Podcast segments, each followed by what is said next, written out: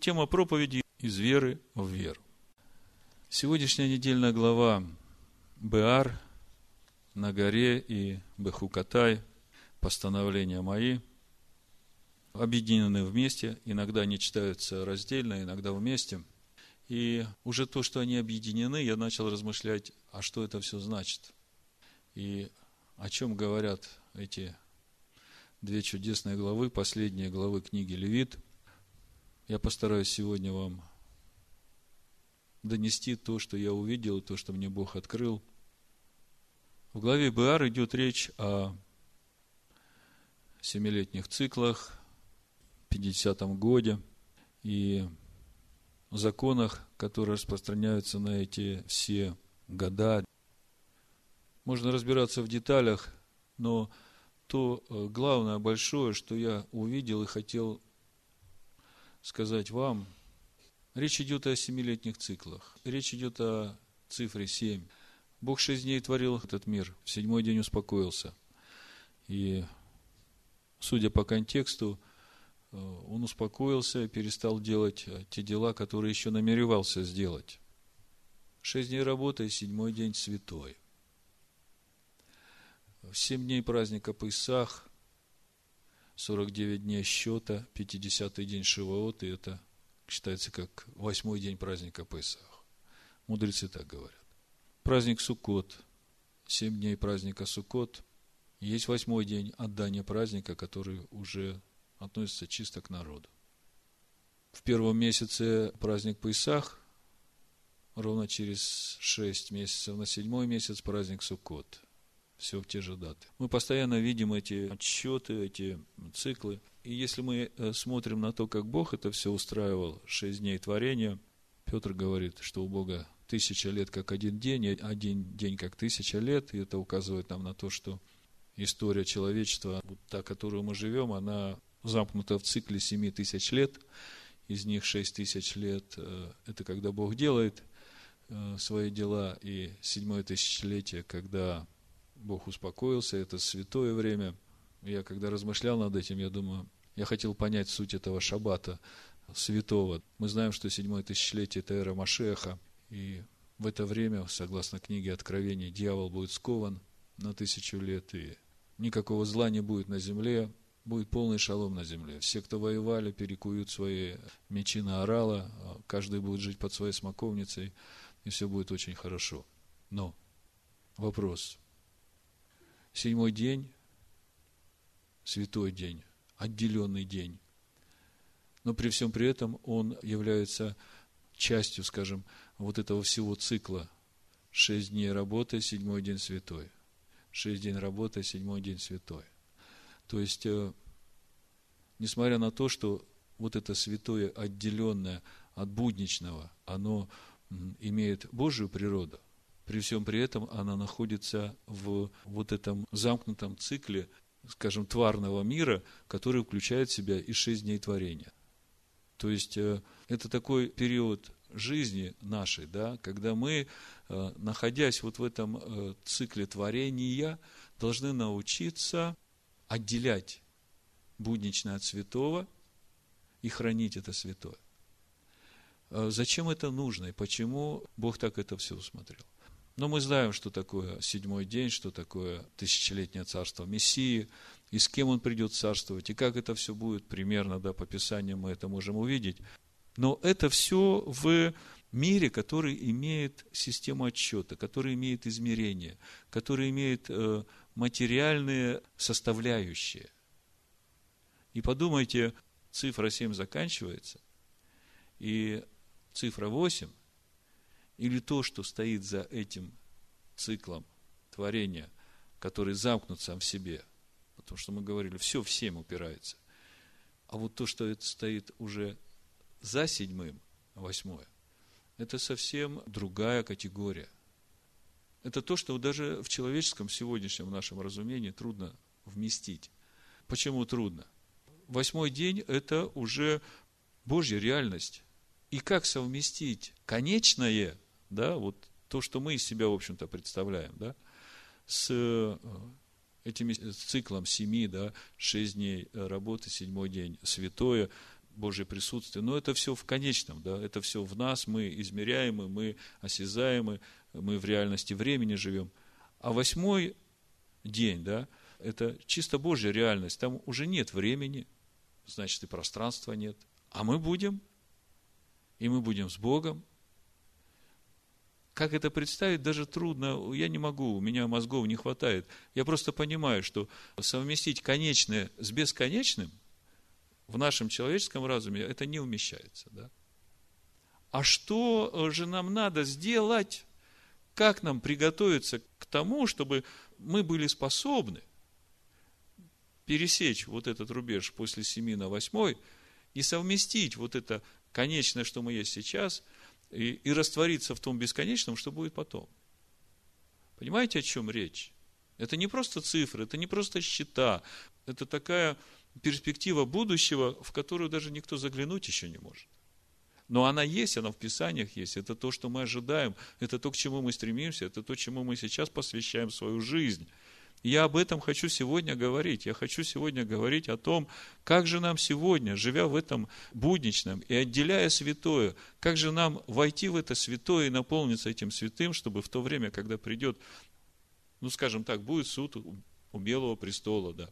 Может быть, кто-то придет в первое воскресенье, кто-то воскреснет у Белого престола, будет записан в книге жизни. Все наследуют царство, новое небо и новую землю, то, что уже переходит на цифру 8. И что для этого надо сейчас? Я хочу, чтобы вы на весь этот процесс посмотрели вот с этой точки зрения. То есть на весь путь нашего познания Бога, на весь путь нашего познания Его естества, на весь путь, э, вот, который мы проходим, обрезания нашего сердца. Читая главу Беар, вот я как раз над этим задумался. Потому что следующая глава Бехукатай, она как раз и говорит о том, как, как приготовить себя, как э, вместить в себя вот это бесконечное,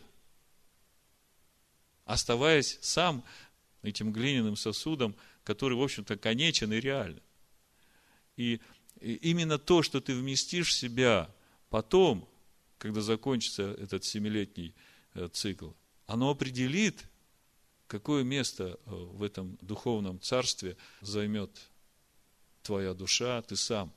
И это, в общем-то, не теория, это, э, это реальность, это духовная реальность. И когда я сейчас молился о том, чтобы Бог помог нам вместить его сейчас, того, которого небеса не умещают, небеса небес не умещают, как вот Бога вместить в таком маленьком пространстве, внутри где-то у нас, там, где говорят сердце, но не то сердце, которое кровь гоняет, а то сердце, которое является нашей сущностью, нашим характером, нашими чувствами, нашими привычками, нашими нравственными принципами. То, что мы есть, то, что называют имя, сущность. Вот э, как?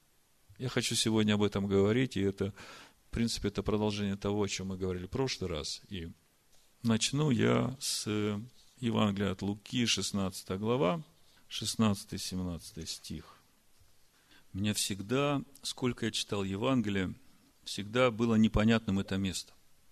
И вот в этот раз, читая недельную главу Бехукатай и разбираюсь с тем, что там на самом деле написано, вдруг мне э, как-то начал открываться этот стих, то, о чем Иешуа говорит. Законы пророки до Иоанна – с сего времени Царство Божие благовествуется, и всякий усилием входит в него. Но скорее небо и земля придут, нежели одна черта из закона пропадет. И меня все время интересовало, что является вот этим усилием с моей стороны, которое дает мне возможность войти в это Царство Божие. По сути, разобравшись с этим вопросом, увидев что из себя представляет это усилие, которое я должен сделать, как бы мне хотелось его пощупать руками. Э, знаете, когда э, понимаешь, э, вас это интересует тоже, наверное, да? Да, вот потому что это определяющее, это усилие определяет то, войдем ли мы в Царство Божие. А войти в Царство Божие, это и есть вот войти в то святое отделенное, которое потом будет входным билетом э, в этот восьмой день, скажем так, говоря простым языком. И когда читаешь о, том, что Царство Божие после закона и пророков уже благовествуется, и это благовествование началось после Иоанна Крестителя, а законы и пророки до Иоанна Крестителя, у меня все время был вопрос, как это понимать? Значит, законы пророки больше не нужны, вот он был нужен тем, которые до Иоанна Крестителя, а после Иоанна Крестителя уже не надо, потому что Царство Божие благовествуется, и значит, э, это что-то другое. И вот читая Луку, вдруг я вижу, что тут же Иешуа говорит, это похоже на то же, что он говорит в Матвея 5 главе, не думайте, что я пришел отменить законы пророков. Потому что сейчас многие думают именно так. А тут он говорит, что законы пророки до Иоанна, но скорее небо и земля придут, нежели одна черта из закона пропадет. То есть, э, другими словами, все, что надо было сказать, это уже сказано до Иоанна. Теперь вот это все надо благовествовать, и вы не думаете, что хоть одна черта или одна йота пропадет из этого закона. Это все имеет силу. И это как-то не увязывалось в контексте тех учений, которым нас учили раньше а, о Царстве Божьем. И тут же дальше, в Луке 16 главе, это притча о богаче и бедном Лазаре. Я притчу не буду уже рассказывать, вы все ее знаете, но очень важен конец этой притчи, он связан вот с вот этим всем, о чем Иешуа здесь говорит, что Царство Божие благовествуется, но ни одна черта, ни одна йота не придут из закона, скорее земля и небо придут, а ни одна черта не придет.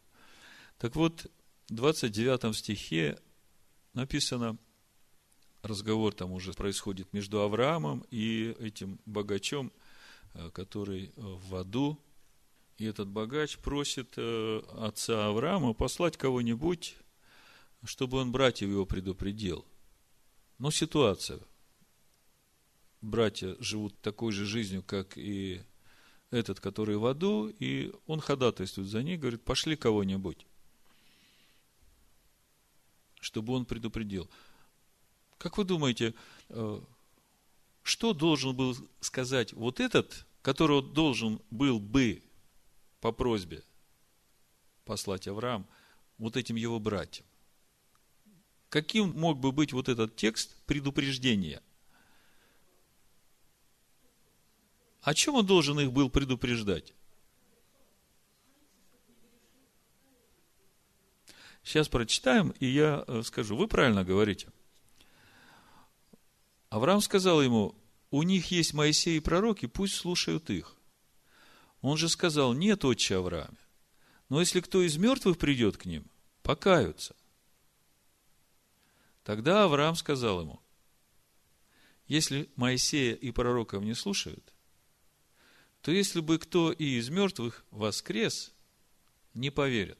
Скажите, чему не поверят? Тому, что он из мертвых воскрес, или тому, что он будет говорить? Во! Авраам говорит, у них есть законы пророки, пусть слушаются. А они не слушаются, потому что не верят, что будет плохо потом. Вот много сегодня людей, которые не верят. Им говорят, вот э, добрый путь, вот заповеди Бога, живите. Не верят. Не верят, чему не верят? Не верят Слову и не верят тому, что потом э, будет суд, и каждый будет отвечать по своим делам. Так вот, скорее небо и земля придут, нежели одна черта из закона пропадет. А если э, этот закон не слушает, то даже если кто из мертвых воскреснет и будет говорить, послушайте, все равно не будут слушать, потому что не верят. Но у нас вопрос тот же – законы пророки до Иоанна, с сего времени Царство Божие благовествуется, и всякий усилием входит в него. Вот уже из того, что мы говорили, можно уже начать э, чувствовать э, суть вот того усилия, которое должен высвободить, скажем так, человек чтобы войти в Царство Божие. Всякий усилием входит. И видим, что закон Моисея при этом имеет э, определенную роль. В Римлянах в первой главе апостол Павел говорит, 16 стиха, «Ибо я не стыжусь благовествования Христова, потому что оно есть сила Божия ко спасению всякому верующему, во-первых, иудею, потом и елену. В нем открывается правда Божия от веры в веру, как написано, праведный верою жив будет. Речь идет о благовествовании Христа.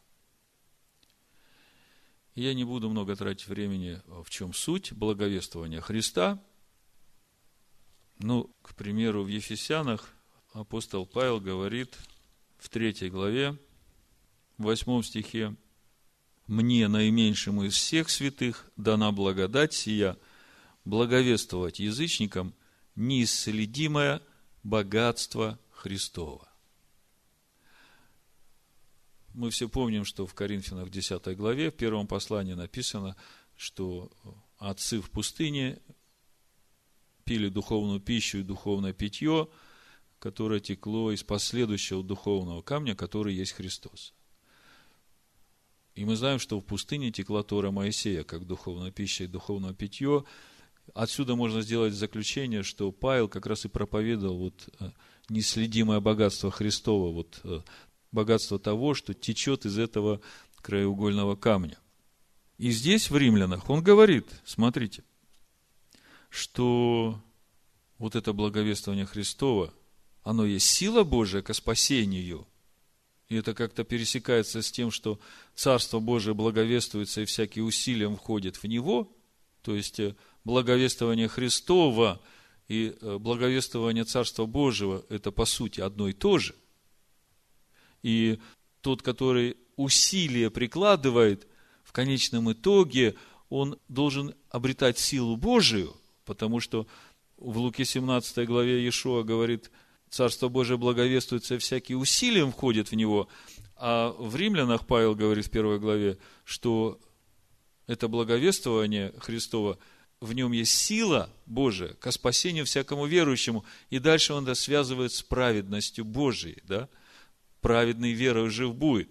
В нем открывается. То есть, вот в этом благовествовании, к которому ты должен приложить какое-то усилие, чтобы войти в него. И когда ты это делаешь, через это открывается сила Божия. Правда Божия от веры в веру, как написано. Если я вас еще не запутал, я попробую еще как-нибудь проще рассказать. Суть этих двух мест Писания одна и та же. Есть благовествование Царства Божьего, и мы видим, что суть этого благовествования – раскрыть тайны Христа. И далее э, мы видим, что надо приложить какое-то усилие, и приложив это усилие, обрести какой-то новый статус, который уже говорит о правде Божией, о силе Божией в тебе. Сначала ты прикладываешь усилия, а потом ты уже видишь, что э, правда Божия и сила Божия в тебе. И потом ты опять прикладываешь усилия, и еще больше в тебе правды Божией и силы Божией. Правда Божия – это праведность Божия, да, это присутствие Божие в тебе. Помните, прошлый шаббат мы говорили о том, что суть нашей святости – это присутствие Бога в нас. И оно приходит именно тогда, когда мы обрезаем, умираем для себя. Да, мы сейчас об этом поговорим еще. Но я хочу, чтобы вы почувствовали вот эту связь. И это все, он говорит, переходим из веры в веру. Из какой веры мы переходим в какую веру? В другом месте написано, переходим из силы в силу. Во втором Коринфянах написано, переходим из славы в славу. То есть, вот если все это вместе э, сложить, то можно увидеть, что есть какой-то определенный конкретный способ духовного возрастания верующего человека. И все начинается с благовествования Христова, да, с тайн, с разбора Слова Божьего. И потом надо как-то приложить к этому усилие, чтобы конечным результатом было присутствие Бога во мне, в вас. Примерно такая схема. Какое усилие? Я хочу вместе с вами сейчас пощупать вот это усилие. Причем буду задавать такие трудные вопросы и потом сам на них отвечать. Это для того, чтобы действительно сфокусировать эту тему, но чтобы мы прочувствовали, потому что ну, об этом еще никто не говорит. И читая Писание Нового Завета, просто то, как написано, можно читать совершенно противоположное – так вот, тема проповеди «Из веры в веру». Так она и называется.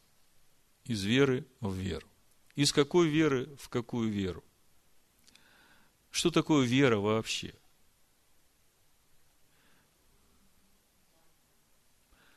Что происходит с нашей верой, когда мы обретаем познание? Когда мы обретаем познание Его, это уже Его естество во мне. И примерно внешне это выглядит так. Я знаю, потому что я знаю. Хотя этого нигде нет, но это уже внутри меня есть. Я знаю, что так есть. И когда я знаю, что я знаю, тогда это уже не вера, это уже познание. А что происходит с моей верой в таком случае? И до какого момента была моя вера, и в какой момент приходит уже познание, и что тогда происходит с моей верой? Что такое «имейте веру Божию»? Все это как раз вот в этом процессе сути нашего духовного роста. И весь вопрос сегодня для нас, для каждого, заключается в том, чтобы увидеть, в чем же суть этих усилий, которые мы должны приложить. Мы, вот мы же сейчас, кто может сказать, что он уже полнота Христова? Мы как бы теоретически знаем, что есть полнота Христова в нас. И тогда действительно не отдел, чтобы никто не хвалился, да? А как же мне вот сейчас, когда э, я могу точно сказать, что и половины полноты еще нету, да? То есть, э, другая-то половина плотская, и мы в Ефесянах 2 главе читаем, благодатью вы спасены через веру. Не отдел, чтобы никакая плоть не хвалилась. И у меня вопрос – у Якова второй главе, в 17-24 стихе мы читали, вера без дел мертва. Тогда, если я спасен по благодати через веру, но не от дел, давайте будем смотреть все эти местописания, чтобы они у вас запечатлевались, и потом все это было легко связать. Ефесянам 2.8 написано, «Ибо благодатью вы спасены через веру, и сие не от вас, Божий дар, не от дел, чтобы никто не хвалился. А у Якова мы читаем во второй главе, это место не закрывайте, 17 стих написано, так и вера, если не имеет дел, мертва сама по себе. И в 26-м, ибо как тело без духа мертво, так и вера без дел мертва. И тогда у меня вопрос. Что это за благодать через веру, которой я спасен? И как быть с делами, если не отдел, чтобы никто не хвалился? Другими словами, тут уже много вопросов возникает. И все очень важное – Если дела – это послушание Слову Божьему, да, и в этом раскрывается суть моей веры. Следите за мной, да? Дела веры, да, которые раскрывают суть моей веры, это мое послушание Слову Бога. И вот сегодня, когда я еще не имею стопроцентной полноты Машех, у меня вопрос – Должен ли я исполнять заповеди если у меня нет познания этой заповеди? Потому что получается, что я по плоти это исполняю. Делами закона не оправдается ни одна плоть, ни отдел, чтобы не отпасть от благодати. И как тогда? Очень тонкий вопрос. Вот если мы сегодня с этим разберемся, тогда все станет на свои места. Вы увидите вообще реальность того пути, по которому мы идем. И суть вот этого усилия, которое мы прикладываем. Забегая вперед, может быть, я вам скажу одну простую мысль. В чем разница между законом Бога, написанным чернилами на бумаге, и э, законом Бога, высеченным на камне. Знаете, в чем разница? Я вас не буду мучить. Когда закон Бога написан на бумаге, то, по сути, чернила, которыми написан этот закон, это одна сущность. Бумага, на которой написано, это другая сущность.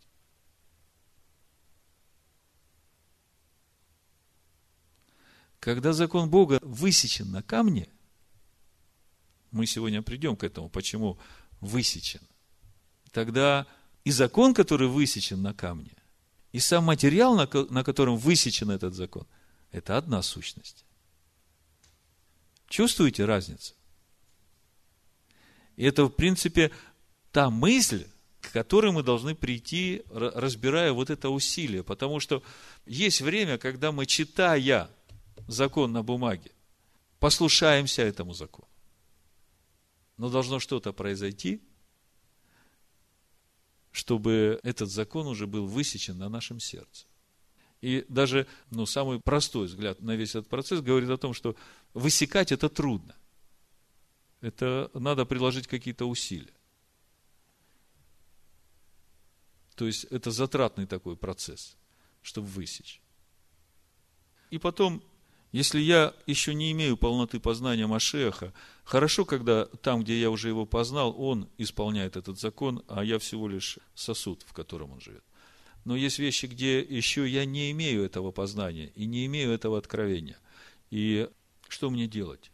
Исполнять этот закон, эту заповедь или не исполнять? Или ждать, пока придет откровение, потом исполнять? Вот вопрос. Так вот, давайте начнем с благодати Ефесян, да? И посмотрим, что такое благодать. В Ефесянах 2, 8, 9 написано, благодатью вы спасены через веру. И сие не от вас Божий дар, не отдел, чтобы никто не хвалился. Так что же является вот этой благодатью, которой мы спасены через веру? Э, если связывать эту благодать со спасением, то, э, читая Исаию 53, 11, в русском переводе, в латышском так не написано. Кстати, в финском написано так же, как в русском, я удивился. Написано, что через познание Его Он, праведник, оправдает многих. То есть мы видим, что наше оправдание, и значит наше спасение, связано с познанием Его. То есть весь процесс спасения, он по сути упирается в наше познание Его. И многие слышали проповедь. И много познавших. Вот. А почему? Потому что надо где-то было приложить усилие. Я хочу, чтобы вы это прочувствовали. Что за усилие, которое приведет к познанию. Будем двигаться потихонечку, и вы это увидите. Просто в латышском переводе этот перевод везде подразумевает вот это взаимоотношение внешнее – нигде вы не найдете мысли о внутреннем делании. Все внешнее. Он нас спас, Он за нас все сделал.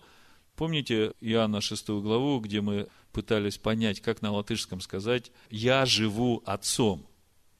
Да, и в латышском языке это практически невозможно сказать. Можно искать варианты, но сама суть вот это, что я меняю свою сущность, отказываясь от своей, обретаю Отца, и в этом суть этой благодати. В латышском языке даже не найдешь это в тексте.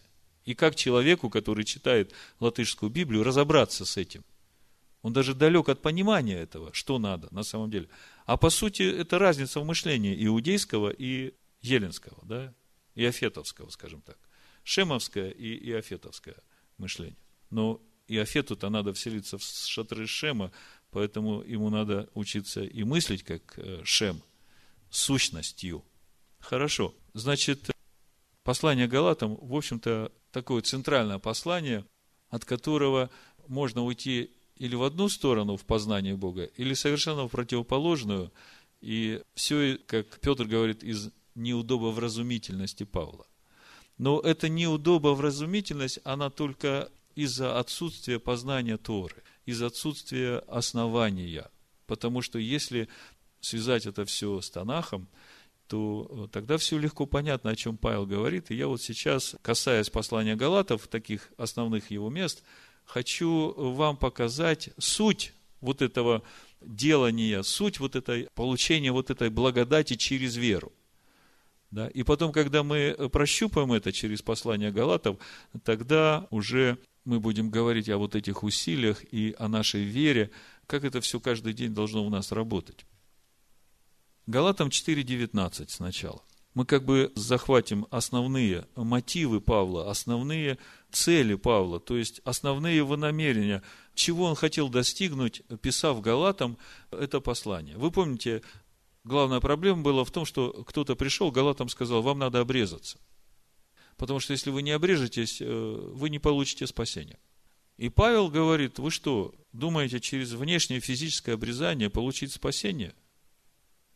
Это же говорит о том, что вообще не поняли то, чему я вас учил. Я вам открывал путь э, обрезания Христова, путь внутреннего делания, что наше спасение определяется тем, какое наше сердце, а вы вдруг решили себя оправдать этим внешним обрезанием. Так вот, э, в 4.19 Павел говорит, смотрите, дети мои, для которых я снова в муках рождения, доколе не изобразится в вас Христос. Видите, что заботит Павла? Он услышал о том, что галаты решили обрезываться. Так вот, Павел говорит, дети мои, для которых я снова в муках рождения, доколе не изобразится в вас Христос. То есть, главная цель Павла, даже по, по посланию Галатов, он э, делает все для того, чтобы в них изобразился Христос. А вот что для этого надо? Мы тоже все хотим, чтобы в нас изобразился Христос. Кто такой Христос? Слово, закон Бога. И по сути, в этом вся цель Нового Завета, потому что в Еремии 31 главе 33 стихом написано, «Э, напишу закон мой на сердцах ваших. И вот, э, если в нас изобразится Христос, то это значит, что закон Бога уже записан на наших сердцах. Сердца были каменные, на них записали закон Бога, и они стали плотяными. Чтобы это произошло, надо приложить какие-то усилия, потому что Ишо говорит, Царство Божие после Иоанна Крестителя благовествуется, и всякий прилагающий усилия входит. Я все время думал, какое усилие, если по благодати? Это же усилий никаких не надо. Все бесплатно, все просто так, без всяких усилий. Но, оказывается, усилия какие-то надо прикладывать. Так вот, по Галатам дальше говорим Смотрите, пятая глава, с 1 по 7 стих прочитаю. «Итак, стойте в свободе, которую даровал нам Христос, и не подвергайтесь опять игу рабства. Вот я, Павел, говорю вам, если вы обрезываетесь, не будет вам никакой пользы от Христа. Еще свидетельствую всякому человеку, обрезывающемуся, что он должен исполнить весь закон. Вы, оправдывающие себя законом, остались без Христа, отпали от благодати. Вот это то, о чем я говорю. Вот начну я сейчас по плоти соблюдать закон, и мне сразу говорят, ты отпал от Христа, ты отпал от благодати. И то, с чего мы начали, а вот я сейчас наполовину еще плотской. Надо ли мне исполнять заповедь? А мы духом ожидаем и надеемся праведности от веры. Надеемся праведности от веры. Ибо во Христе, в Машехе Иешуа, не имеет силы ни обрезания, ни необрезания, а вера, действующая любовью.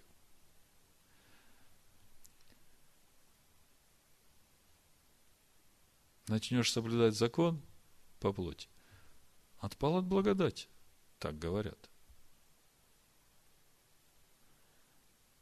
Но если прочитать э, Ефесянам 2 главу, то там написано – чтобы делами закона не хвалилась никакая плоть.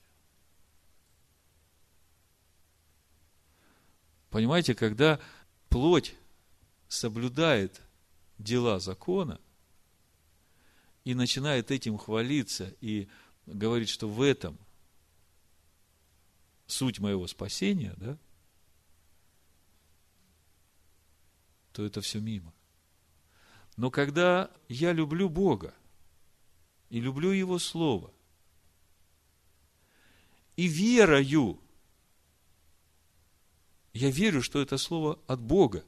И если Бог это сказал, значит, Он несет ответственность за это Слово. А мне всего лишь надо быть послушным, и я своей верой начинаю жить по этому Слову. Я не собираюсь себя оправдывать тем, что я так поступаю – я всего лишь верую этому слову и так живу. Чувствуете разницу? Так что же происходит со мной тогда, когда я начинаю верою жить по этому слову? Галатам 6 главе, это как бы последняя глава Галатов, она подводит итог всего, что апостол Павел здесь во всем послании Галатов говорил. И он говорит – 14, 15 стих. А я не желаю хвалиться. Слово хвалиться, видите? То есть делами закона не должна хвалиться ни одна плоть в Ефесянах. И Павел говорит, а я не желаю хвалиться, разве только крестом Господина нашего Ишуа Машеха. И вот суть этого креста, которым для меня мир распят, и я для мира. И что же это за крест такой, которым для меня мир распят? А что значит мир распят? Это значит, э, вот все эти ценности, которые в мире сейчас пользуются авторитетом у людей, я не буду перечислять, да? Это престижно, это круто, это здорово. Это все в мире здорово. Это все в мире престижно. А Павел говорит, для меня это все на кресте. Так что на кресте? Вот эти ценности или его желания? О, Тут мы начинаем подбираться к сути вот этих усилий, которые мы должны приложить. И дальше он говорит, ибо во Христе Иисусе ничего не значит ни обрезание, ни обрезание, а новая тварь. Перед этим в 4 главе мы читали, я в муках до сих пор, доколе в вас изобразится Христос. И здесь он говорит, когда у вас изобразится Христос, вот это и есть суть новой твари. Неважно, ты мужчина или ты женщина, обрезанный ты или не обрезанный, раб, свободный. Новая тварь – это Христос в вас отобразился. А вот как дойти до этого процесса, чтобы стать этой новой тварью? Сразу это не происходит. Это путь. И тут вопрос – родиться свыше. Так с этого все начинается. А дальше? Ты, ты считаешь, что родился свыше, и ты уже новая тварь? Новая тварь – это когда в тебе Христос отобразится. Это значит, что э, тебя уже нет. Вот во второй главе апостол Павел как раз об этом и говорит Галатов. Значит, э, мы продолжаем этот процесс креста Христова. Процесс вот тех усилий разбирать, которые Царство Божие нам благовествуется, но всякие прилагающие усилия входят. Так вот, нам было важно с самого начала увидеть, что же это за усилия. Сейчас мы коснулись и увидели, что Павел говорит, что суть моих усилий – мир для меня распят, и я распят для мира. То есть, э, мне без разницы э, вот этот мир и все его соблазны. Так вот, э, как он этого достиг, он во второй главе Галатам пишет, 19 стих. Законом, то есть Торой, я умер для закона. Почему он так говорит? Э, здесь не закрывайте, в Римлянам 3.20 написано, что э, законом познается грех. Вот смотрите, 20 стих. Потому что делами закона не оправдается перед ним никакая плоть, ибо законом познается грех. То есть, плоть, плоть – это я. Это я там, где еще не познал Христа – и это много раз везде подчеркивается. Пусть не хвалится делами закона никакая плоть, только хвались крестом Христовым, на котором для тебя мир распят, и ты для мира. И вот здесь вот апостол Павел говорит, что крест Христов для меня – это закон, которым познается грех. И этим законом я умер для закона. То есть, закон меня уже не судит, потому что я умер, я тот, который плоть греховная. Вот она суть вот этого креста Христова. По сути, закон Бога – это и является вот эта стойка казни, на которую я должен прибить себя плотского и там на нем остаться. И для чего я это должен сделать? Он здесь дальше говорит. Чтобы жить для Бога, я сораспялся Христу. Вот здесь вот сконцентрированы все усилия, которые нам надо приложить, чтобы вот это Царство Божие, которое благовествуется, чтобы войти в него. Чтобы как в Римлянах в первой главе Павел говорит, благовествование Христова есть сила Божия ко спасению всякому верующему. И дальше он говорит, и уже не я живу, но живет во мне Христос. Вот она, новая тварь. Это суть той благодати, которую мы обретаем через веру. Благодатью вы спасены через веру.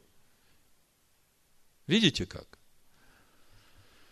Если посмотреть Евангелие от Иоанна, первую главу,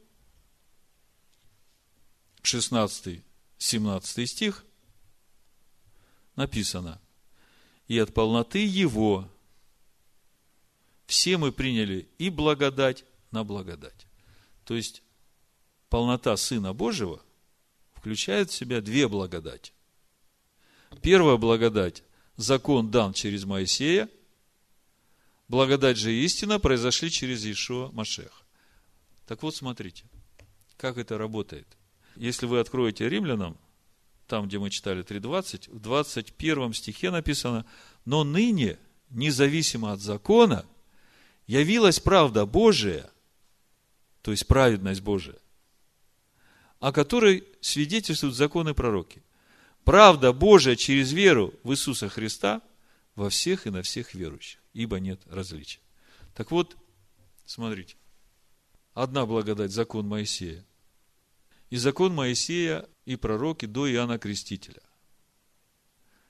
После них Царство Божие благовествуется, и всякий прикладывающий усилия входит в него. И дальше Ишо говорит, что при этом ни одна йота, ни одна черта из закона не уйдет.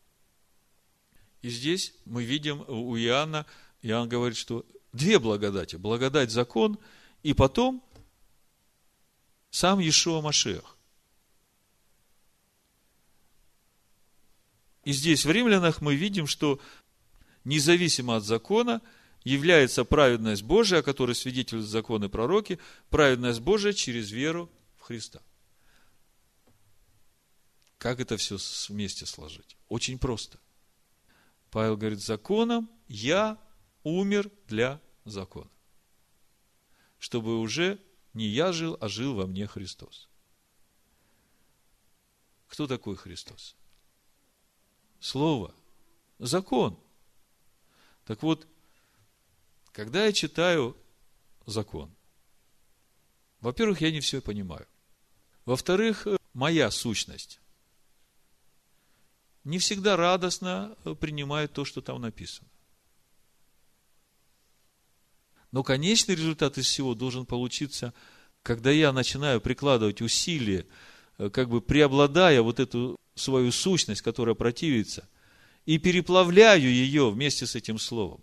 И в итоге получается уже сущность, которая сама является естеством Бога.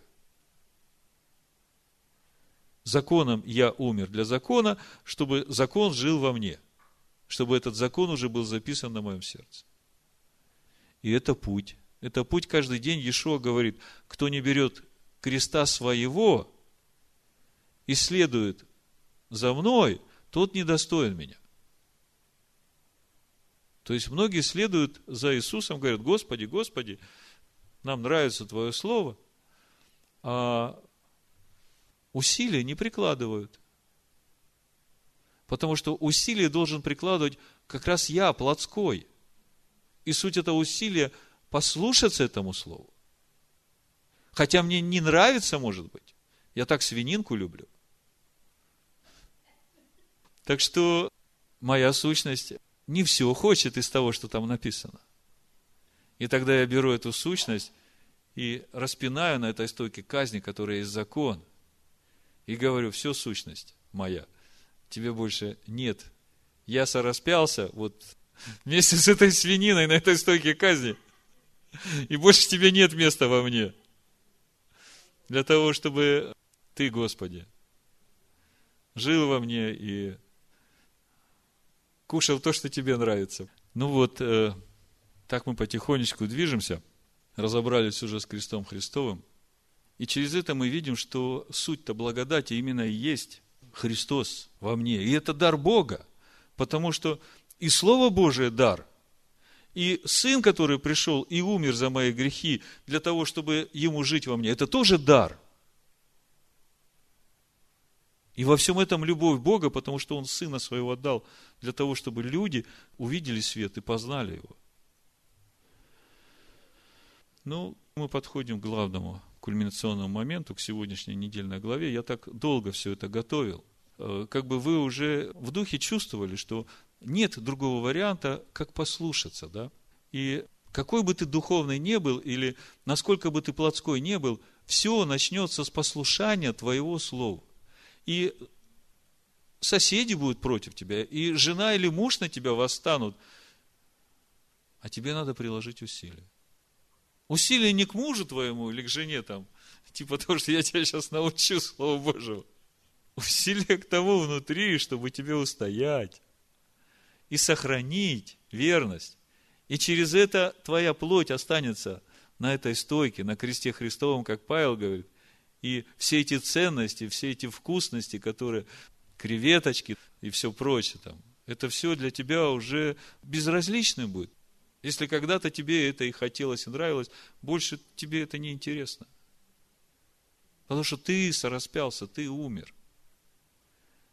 А вот когда ты умираешь, Тут вот и происходит чудо, потому что ты умираешь ради Него. И вот тут очень здорово. Вера есть уверенность в невидимом, да? Написано. Ты веришь Слову Божьему. И ты прикладываешь усилия, чтобы быть послушным этому Слову. И у тебя еще нет этого откровения, у тебя нет еще этого естества. Оно еще не записано на твоем сердце. И тебя давят. И родственники приедут будут смеяться над тобой. И соседи, и одноклассники, и коллеги по работе. Типа, куда ты ходишь? В Бет Шалом? Эти иудействующие, что ли? Да ты что, ты же от благодати отпал. Ты что, делами закона оправдаться хочешь? Давай как я. Благодати море, закона не надо. Весь вопрос в том, что же есть на самом деле благодать. Если Павел говорит, что благодать – это Христос в вас, и в этом суть новой твари, то тогда я бы задумался на их месте. А имею ли я эту благодать в себе? Потому что эта благодать определит мое будущее. Сейчас я учусь отделять будничное от святого, и я учусь хранить это святое в себе. И потом, научившись, я умещу и сам стану частью этого бесконечного, которое сейчас в моем разуме не вмещается. Как это можно совместить конечное с бесконечным и быть одно? Так вот, Ишуа говорит, имейте веру Божию. Если будет вера Божия хоть с горчичное зерно, скажешь этой горе, и она свергнется. Я все время думал, что же это за вера такая? Господи, дай мне эту веру. И потом я вдруг понял, я получил откровение. Суть этой веры Божией – это когда моя вера переходит в статус познания Его. И тогда она уже становится верой Божией. Потому что вера Божия, она не говорит, я верую, так будет. Она говорит, я знаю, потому что я знаю. И когда ты имеешь веру Божию, тогда уже не ты говоришь горе, свергнись море. Потому что ты от себя уже ничего не делаешь. А если Бог говорит, скажи этому человеку, встань и ходи, ты просто говоришь, встань и ходи. И он встает и ходит, потому что, опять же, это все Бог делает. Так вот, Павел говорит в первой главе, давайте вернемся к римлянам, «Я не стыжусь благовествования Христова, потому что оно есть сила Божия ко спасению всякому верующему. Во-первых, Иудею, потом и Елену. В нем открывается правда Божия от веры в веру. В этом благовествовании открывается правда Божия, как написано, от веры в веру. И я вдруг задумался, а что же происходит с моей верой, когда уже открывается во мне правда Божия? Моя вера поднимается на более высокий уровень. Вот так мы переходим из веры в веру, из славы в славу, до тех пор, пока я верю и делаю. Идет вот эта переплавка меня – идет суть вот этого усилия, которое мне надо затратить, чтобы вырезать на сердце свое его заповедь. И когда это уже вырезано, это уже мое естество, это сущность меня. И это и есть праведность Божия. Это уже не я живу, а Он живет. И эта моя вера становится познанием Его, становится верой Божией – а моя вера поднимается на более высокий уровень, потому что я начинаю верить больше. И по сути это и есть наш путь из веры в веру. То, во что я верил вчера, сегодня является моим познанием его. То, во что я верю сегодня, завтра будет уже естеством его во мне. Понимаете? Вот он, вот она вся суть перехода из веры в веру, из славы в славу, из силы в силу. В этом вся суть вот этого усилия, о котором я говорил, которое мы прикладываем. Так вот, все, что я вам рассказывал, оно сфокусировано в Торе, всего в одном стихе. Я вам сейчас прочитаю этот стих и разберу его, чтобы это как печать было на все, что я вам говорил, чтобы вы знали, что это да и амен. Что Павел учил – основываясь именно на Торе, что мы здесь не делами плоти занимаемся, мы здесь как раз прикладываем усилия для того, чтобы перейти из веры в веру, из славы в славу, чтобы записать его закон на своем сердце. И чтобы уже не я, потому что я никогда не думал о том, чтобы хвалиться тем, что я исполняю закон. Я не собираюсь себя оправдывать своим исполнением закона. Я это делаю, потому что я люблю его и верю. Так вот, Левит, 26 глава, 3-4 стих, написано, «Если вы будете поступать по уставам моим, и заповеди мои будете хранить и исполнять их, то я дам вам дожди в свое время, и там дальше все написано. Так вот, на иврите написано так. Им беку хатай телеху. Если вы будете поступать по уставам моим. Обратите внимание, как бы идет, на первый взгляд, э, повтор в этом стихе. Если вы будете поступать по уставам моим, и заповеди мои будете хранить и исполнять. Какой смысл дважды повторять, если вы будете поступать по уставам моим? Что значит поступать по уставам? Исполнять, да? И зачем тогда дальше говорить, заповеди мои хранить и исполнять. Это не просто так написано. В этих стихах, если смотреть на иврите, в, в, в этом месте, здесь очень много сразу открывается через ивритский текст. Вы знаете, что все заповеди на иврите – это мицвод. Да? И эти мицвод состоят из хуким, эдот и мишпатим. Хуким – это законы, которые не объясняются, не подлежат рациональному объяснению. Например, закон о рыжей телице. Как пепел рыжей телицы может очистить от нечистоты прикосновения к мертвому? Разумом это не объясняется. То есть, хуким – это заповеди, это тоже мицвод. Но это заповеди, которые не поддаются рациональному объяснению. Я не могу их объяснить в отличие от других заповедей. Допустим, заповеди Идот – это заповедь о Шаббате, о юбилейных годах, через которые раскрывается вообще весь замысел Бога. Да? Или заповеди Мишпатим – это вообще законы для судей. Помните, Мишпатим главу мы читали о том, как судьи должны судить уже в общественной жизни. На основе этих Мишпатим должны уголовные кодексы государства составляться. Да? Это все объясняется, это можно даже здравым смыслом можно объяснить заповеди Мишпатим, как должно быть, да? Но, если все это вместе сложить, то смотрите, что написано.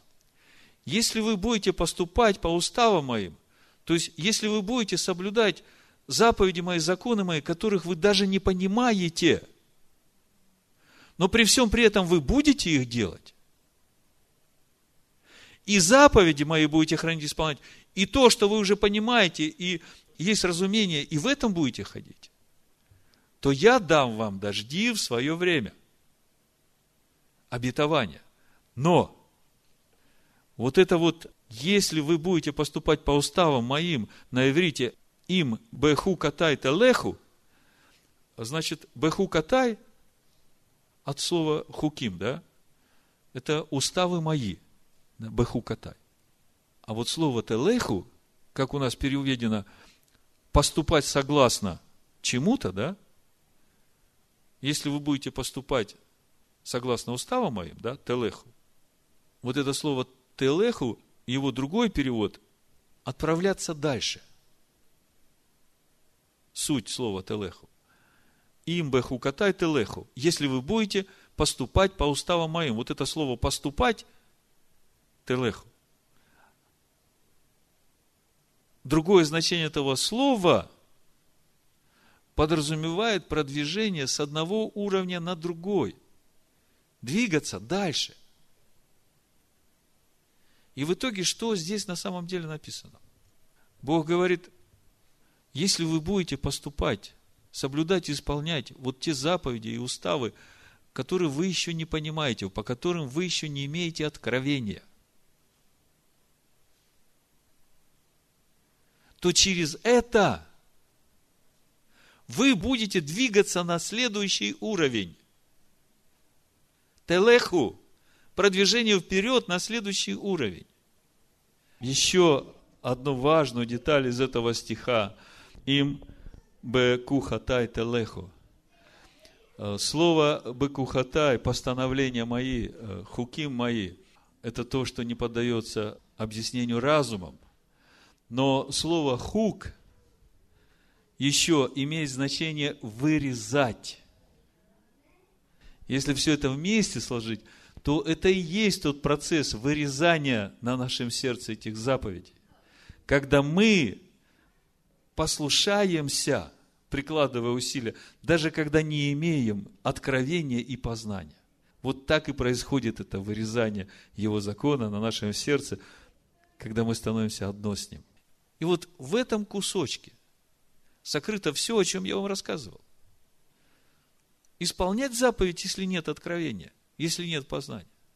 Бог говорит, если ты будешь это делать, то именно это позволит тебе продвинуться на новый уровень. Запишите себе на иврите им бехукатай телеху. Им бехукатай телеху. Бехукатай постановления мои, то есть хуким, уставы мои. А телеху – это и поступать, и продвигаться на новый уровень. И Бог говорит, и ты продвинешься на новый уровень, и я тебе дам дожди вовремя. Знаете, и ранний дождь, и поздний дождь. И все мудрецы сходятся, комментируют этот стих, указывают на 83-й псалом о том, где же этот дождь проливается, и что значит приложить усилия, чтобы поступать по заповедям, которые ты еще не имеешь по ним откровения, но которые позволят тебе перейти на новый уровень, из силы в силу. Откройте 83-й псалом, я заканчиваю. 6 стиха. Блажен человек, которого сила в тебе, и у которого в сердце стези направлены к тебе. Проходя долиною плача, они открывают в ней источники, и дождь покрывает ее благословением. Приходят от силы в силу, являются пред Богом на сегодня. Вы видите, что если это все переложить на вот эти усилия, которые мы должны прикладывать, чтобы войти в Царство Божие, о которых апостол Павел говорит, что через это благовестие Христова раскрывается правда Божия из веры в веру, то мы видим, что вот эти усилия, это как раз в долине плача. Это всегда теснота. Это всегда давление – и именно это приводит к тому, когда ты это проходишь, что Бог изливает на тебя свой дождь, ранний и поздний. И ты растешь, являешься перед Ним на сегодня. Из веры в веру, из силы в силу, из славы в славу. Вот суть этих усилий, которые надо приложить, чтобы войти в Царство Божие полнота Христова сразу не приходит. И для того, чтобы мне идти в эту полноту, мне постоянно, каждый день, надо идти с этим крестом, чтобы, оставляя там свою ветхую природу, обретать его естество. Это единственное, что дает нам гарантию. Вместить Бога, которого не вмещает небеса небес. В этом вся благодать. Амен. Амен. Амен. Амен. Амен. Амен. Амен.